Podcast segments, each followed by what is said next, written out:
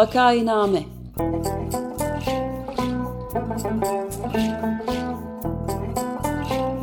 Salgın günlerinde memleket manzaraları. Hazırlayan ve sunanlar Güven Güzeldere ve Ömer Madra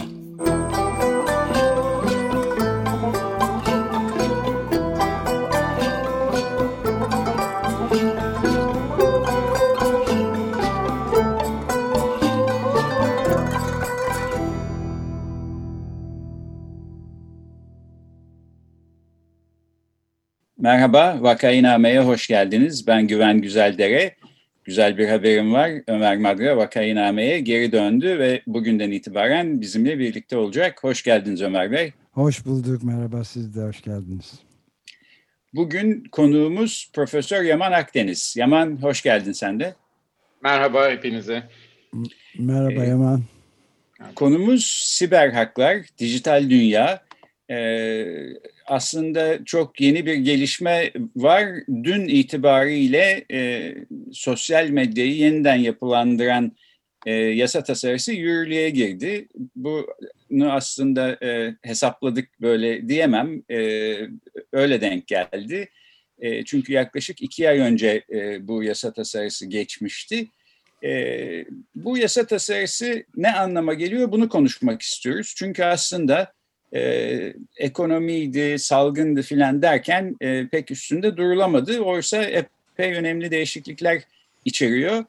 E, bu konuyu e, konunun uzmanı, e, siber haklar uzmanı ve siber haklar savunucusu e, aynı zamanda Bilgi Üniversitesi'nde öğretim üyesi olan e, hukukçu Profesör Yaman Akdeniz'e konuşacağız.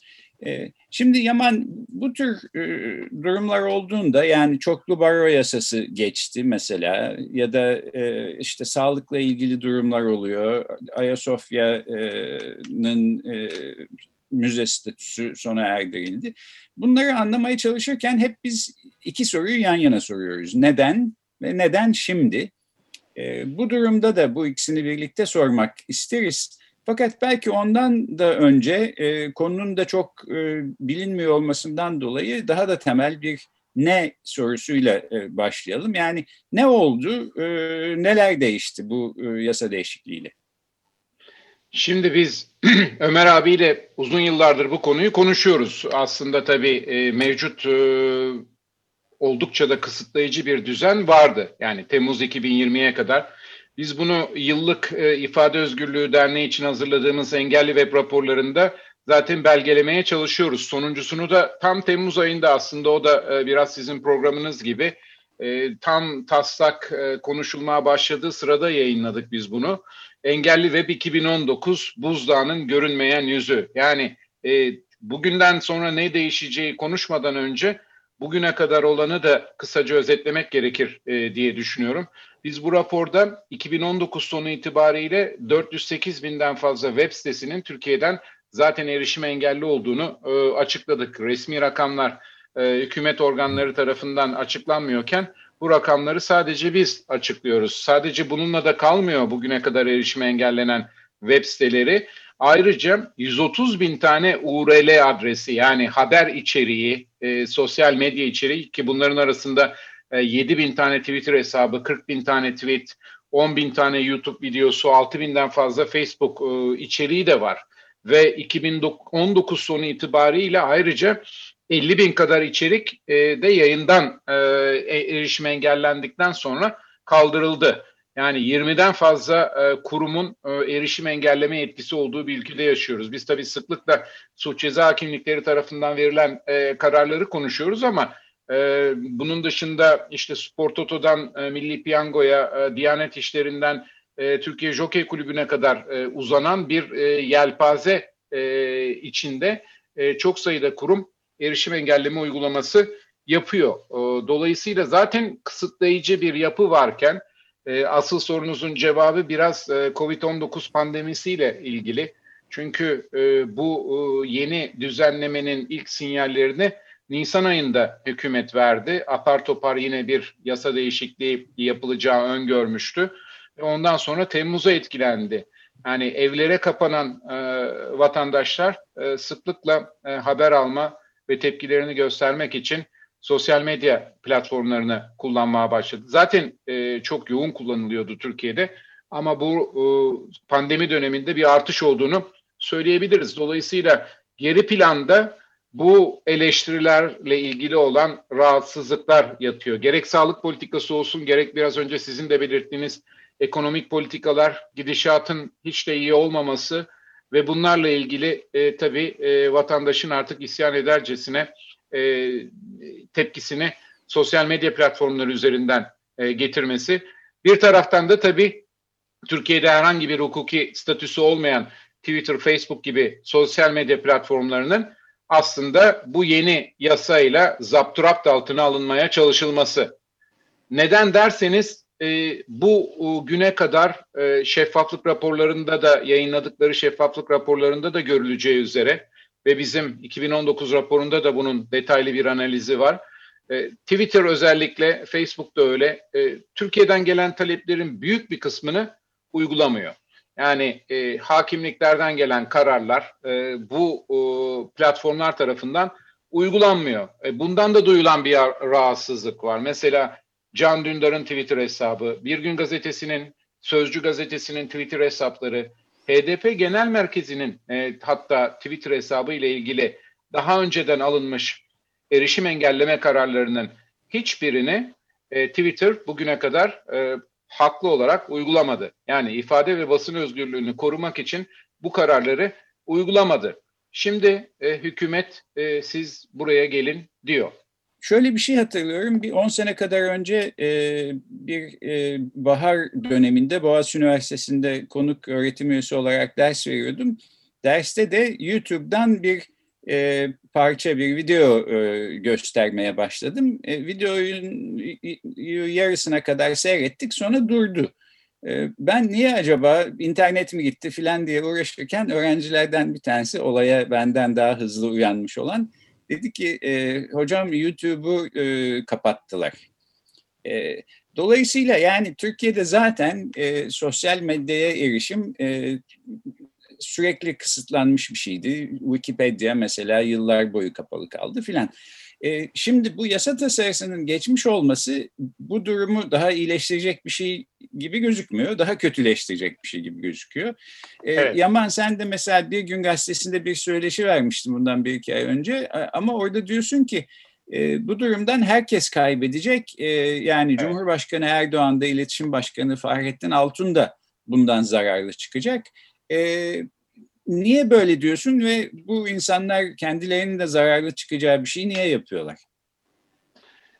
Şimdi şöyle, e, şimdi bir kere e, paydaşların hiçbirinin yani ne benim gibi akademisyenlere, ne sivil toplum örgütlerine, ne e, aslında bu yasanın en önemli tarafı olan sosyal medya platformlarına hiç danışılmadan, görüşleri alınmadan apar topar bir düzenleme ortaya çıktı.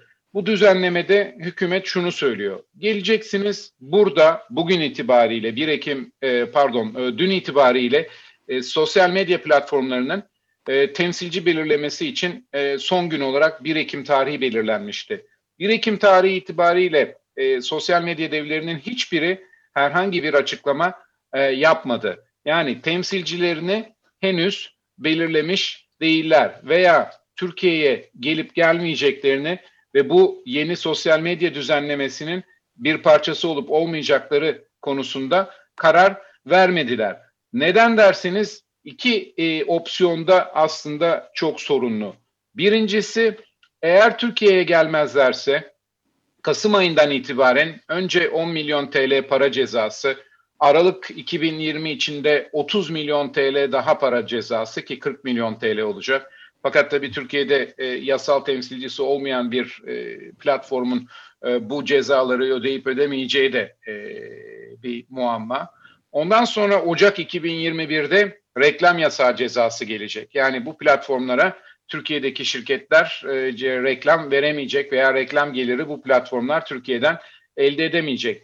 İş Nisan 2021'de daha da ciddileşecek ve internet band genişlikleri yüzde 50 oranında daraltılacak ve Mayıs 2021 itibariyle bu daraltma %90 oranına kadar çıkacak. Bu şu anlama geliyor. Yani biz Nisan'dan sonra özellikle Nisan sonu gibi e, eğer Twitter, Facebook, YouTube gibi platformlar Türkiye'de yoksa biz bu platformları kullanamaz hale e, geleceğiz. Tamamen erişime engellenmiş olmayacaklar teknik olarak ama işte bir YouTube videosuna basacaksınız. E, o video 3 e, saniye oynayacak sonra duracak. Twitter'dan belki timeline'ınıza baktığınız zaman e, yazıları göreceksiniz fakat resimleri, videoları göremeyeceksiniz.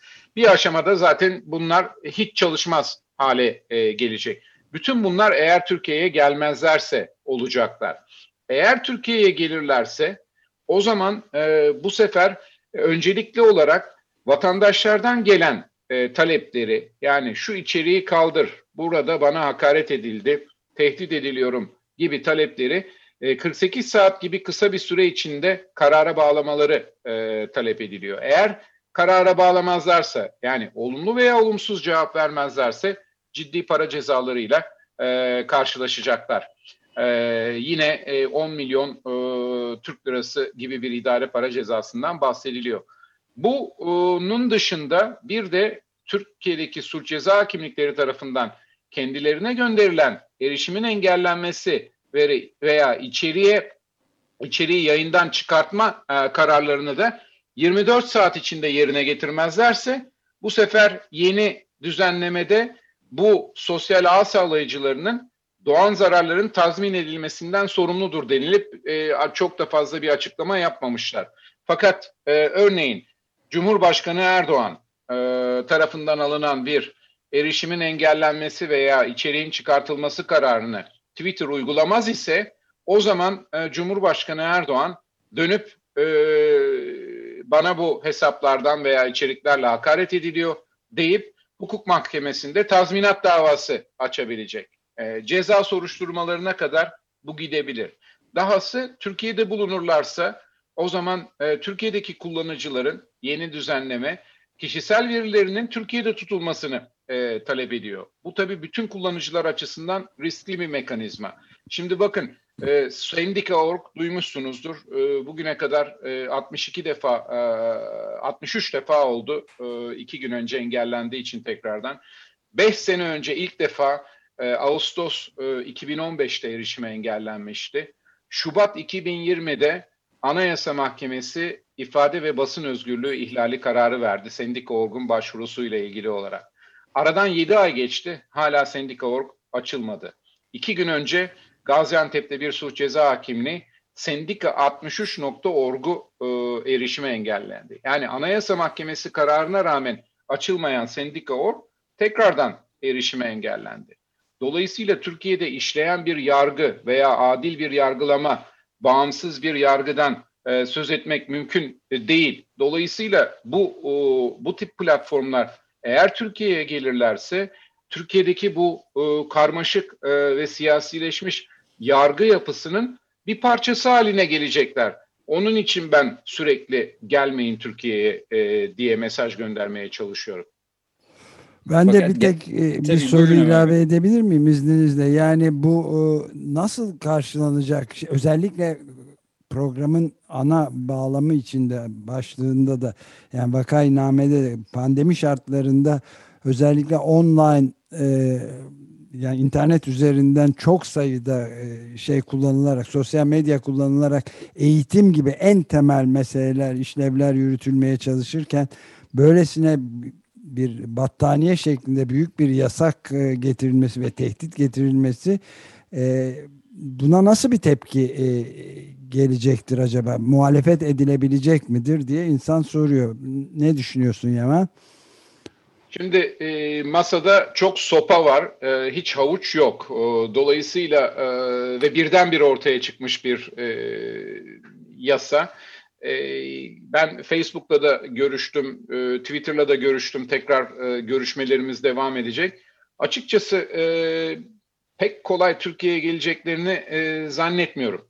Yani Twitter'ın hiç zannetmiyorum ama Facebook'un da kolay kolay Türkiye'ye geleceğini zannetmiyorum. Çünkü bu tip bir yapının altına yani demokratik kurumların e, işleyişiyle ilgili ciddi e, problemler olan e, bir ülkeye yatırım e, kolay kolay yapacaklarını zannetmiyorum. Mesela hükümet diyor ki e, biz Almanya'da da benzer bir kanun var.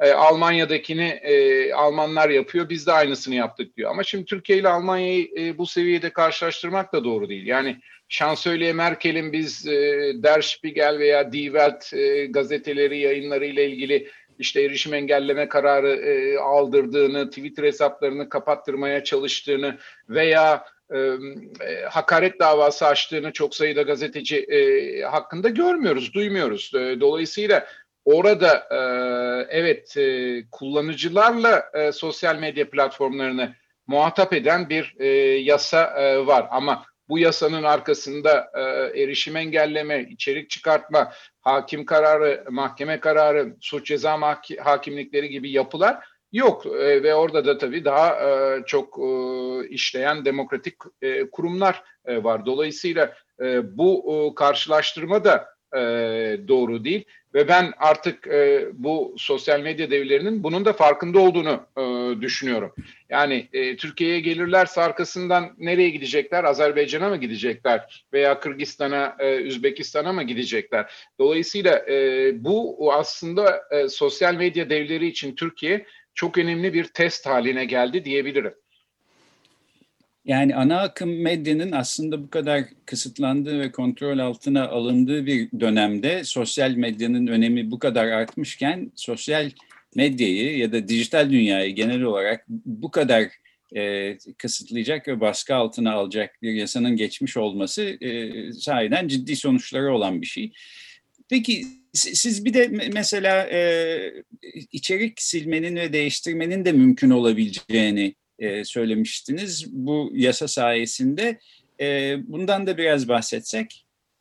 Tabii şimdi Temmuz değişiklikleri öncesinde yasada sadece içeriğe erişimin engellenmesi vardı. O zaman e, yasa içerik sağlayıcılara mesela Açık Radyo'ya, işte Diken'e, e, Gazete Duvar'a, Artı Gerçeğe bu erişime engellenen içerikleri yayından çıkartma yükümlülüğü getirmiyordu. E, dolayısıyla e, o içerikler orada duruyordu. VPN'le veya başka teknolojiyle e, bu e, içeriklere ulaşmak mümkün oluyordu veya uzun yıllar süren işte itiraz mekanizması veya Anayasa Mahkemesi hatta ahim süreçlerinde içerikler yayında kalmaya devam ediyordu. Fakat apar topar e, hükümet içeriklerin de yayından çıkartılmasını sağlayacak bir e, yapılanmaya e, gitti. Dolayısıyla Şimdi Ağustos itibariyle e, yasaya yürürlüğe girdikten sonra e, karşılaştığımız yeni kararlarda artık hakimlikler içeriklerin e, yayından çıkartılmasına da karar veriyor. Dolayısıyla bundan sonraki sü- süreçte haber sitelerine e, gönderilen e, kararların e, gereğini yerine getirmek için içeriklerin yayından e, çıkartılması e, gerekiyor. Mesela e, dün e, elimize geçen bir e, karar Berat Albayrak tarafından alınmış. Bu ABD mali suçları soruşturma ağı ile ilgili e, sızdırılan belgelerle ilgili işte Cumhuriyet'te e, ve Halk TV'nin web sitesinde çıkan haberlerin sadece e, içeriğin e, engellenmesi değil, e, çıkartılması da e, söz konusu. Yine Rıza Zarrab'la ilgili mesela Courthouse News yurt dışında tabii olduğu için o içeriğin çıkartılması mümkün değil ama benzer bir haberi yapan Tele1 hemen çıkarttı e, yayından içeriği. Dolayısıyla e, bu kararlar aslında suç ceza hakimleri tarafından e, tedbir amaçlı verilen yani e, yargılama yapılmadan bu içerikler hakkında şu anda herhangi bir yargılama yapılmadan içeriklerin yayından çıkartılmasını hükümet mümkün kıldı. Tek taraflı işleyen bir mekanizma var. Siz e, suç ceza hakimliğine başvuruyorsunuz işte bana hakaret ediliyor, kişilik hakları ihlal ediliyor e, diyorsunuz. Kabul ederse suç ceza hakimi karşı tarafa yani Diken'e, Cumhuriyet'e, Tele1'e artı gerçeğe sormadan o kararını veriyor ve o kararı tebliğ ediyor. Ondan sonra sizin tek yapabileceğiniz şey o kararı uygulamak. E, aksi takdirde ciddi para cezalarıyla karşılaşacaksınız. Ondan sonra itiraz etmek ama itirazınız e, %99.9 e, suç ceza hakimlikleri tarafından reddediliyor.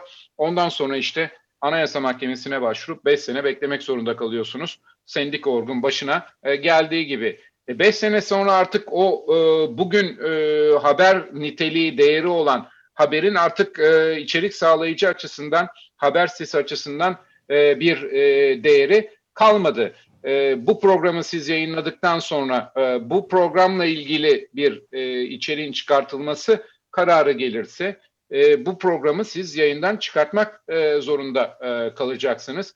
Beş sene sonra da bu programı artık hiç kimse e, dinlemek istemeyecek. Dolayısıyla geriye dönük olarak e, özellikle e, işte e, hükümeti rahatsız eden e, bazı e, dönemsel olarak e, usulsüzlük veya yolsuzlukla ilgili haberlerin veya kendi söyledikleri ve e, tepki çeken e, söylemlerinin internetten temizlenmesi için kullanabilecek bu içeriğin çıkartılması e, yaptırımı. Evet burada yani sürede galiba azaldı ama bir şey sorusunu da bir ilave edeyim izninizle yani e, Temmuz ayında Füsun Sarp Nebil'le Nebil'in e, seninle yaptığı mülakatta 23 Temmuz 2020'de T24'te çok önemli bir nokta olarak muhalefetin yükseltilmesi gerektiğine işaret edip yani e, mesela kıdem tazminatı olayında da yüksek tepki gösterilince geri çekildiği ama sonradan her itiraz edilen tasarıda da adeta fırsat kullanıp bugün çekilip yarın yeniden önümüze sürülebiliyor demiştin. Bu sefer evet. e, bir muhalefet yani tam bir 1984 şartlarında pandemi e, şartlarında da özellikle de büyük bir e, yani Dünya Sağlık Örgütü'nün de belirttiği gibi bir büyük bir e, depresyon da görülmekte aslında eve kapanmış çoğunluğu tedbir için insanlarda özellikle de kadınlarda bunun çok ağır e, başka şartları da olabilir mi? Ne, ne düşünüyorsun geleceğe ilişkin olarak? Valla ben e, bu konuları e, Temmuz ayında e, Ömer Faruk Gergerlioğlu aramıştı. E, telefonda konuşurken e, 6,5 yaşındaki kızım Nar konuşmayı durdu. İşte konuşma bittikten sonra ben dikkat etmemiştim. Baba dedi e, YouTube mu kapatılacak e, dedi. Evet dedim öyle bir ihtimal var dedim. E, bana dedi ki yani YouTube kapatılırsa ben yaşayamam dedi yani. E, çünkü e, YouTube onun e, hayatında e, önemli bir yeri var. Yani eskiden e, bu kadar yoktu diyebilirim. Çünkü pandemi öncesinde tabii işte dışarı çıkıyordu çocuklar. Eve kapanınca ister istemez e, bu dengeler e, değişti. E, hiç kullanmadığımız e, bilgisayar kameralarını açma e, başladık. İşte e, kulaklık takma başladık hepimiz e, ki o kulaklıklar e, şeyin telefonların gelen kutularında kalırdı çıkartmazdık hiç. Dolayısıyla e, hayat, e, yaşam e, değişti. İşte bu e, eğitim amaçlı olarak geçenlerde biliyorsunuz e, EBA sistemi çöktü. Dolayısıyla e, internetin kendisi çok önemli e, bir e, hayatımızda rol oynarken ve neredeyse tek e, anlık haber kaynağı olmuşken e, hükümet e, bunu e, baltalamaya çalışıyor e, demek daha e, doğru olur. Evet ve hayatımızda büyük değişiklikler getirecek olan sonuçları itibariyle bu yasa tasarısı aslında orantılı bir tepkiyle karşılanmadı. Kaçırdık yani bir anlamda ama e, sonuçlarını hepimiz yaşayacağız, göreceğiz e, gibime geliyor. Vakit yoktu. Yani ben şey ana muhalefet partisi CHP'ye işte HDP'ye çok fazla bu sefer kızamadım. Çünkü o kadar çabuk yani 10 e, gün içinde bu meclisten geçti Dolayısıyla e, ne rapor yazılabildi ne e, kamuoyunda bir şey oluşturulabildi. Yani oldu bittiye getirildi. Bu kadar önemli bir konu oldu bittiye getirildi. Ama AKP'nin e, Adalet ve Kalkınma Partisi'nin kendi tabanı özellikle de genç tabanı da e, önemli bir tepki gösterebilecektir diye düşünüyor insan. Çünkü bütün gençliğin elindeki eğitim başta olmak üzere her türlü sosyal ilişki kurma e, biçiminin en önemli araçları elinden alınıyor. Buna tepki gösterebilirler yani. Bir tek soruyla bitirmek istiyorum. Ee, eğer Twitter Türkiye'ye gelmezse AKP'li vekiller başta olmak üzere e, seçmenler e, Twitter hesaplarını kapatacak mı? Çünkü eğer e, Twitter Türkiye'nin yeni düzenlemesine ayak uydurmayacağına karar verirse o zaman benim de beklentim Twitter'ı kullanmamalarıdır. Evet. Evet, Bu da yani bu gelişme, olacaktı. evet. bu gelişmeleri takip etmekte fayda var ve e, Twitter'ın Facebook'un ne karar verdiğine göre belki sizi yeniden konuk alıp e, burada bunları konuşuruz. Ben e, program bitirirken bir de şunu söylemek istiyorum. E, Yaman Akdeniz kendi meslektaşı Kerem Altıparmak'la birlikte 2017 senesinde bir kitap yayınlamıştı. Barış için akademisyenler olağanüstü zamanlarda akademiyi savunmak diye. Bu kitabın kendisi de aslında tabii zor durumda kalan akademiyi savunmanın e, iyi bir örneğiydi. O gün bugündür e, kendim adına ve diğer barış akademisyenleri adına bir teşekkür borçlu olduğumuzu düşünüyordum. Ben bu vesileyle bu teşekkürü buna. de iletmiş olayım.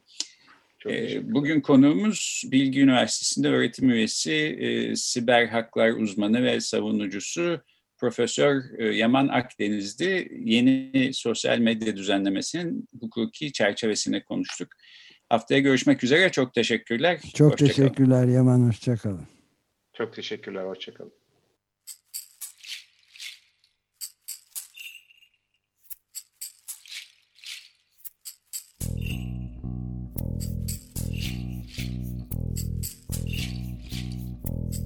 Vakainame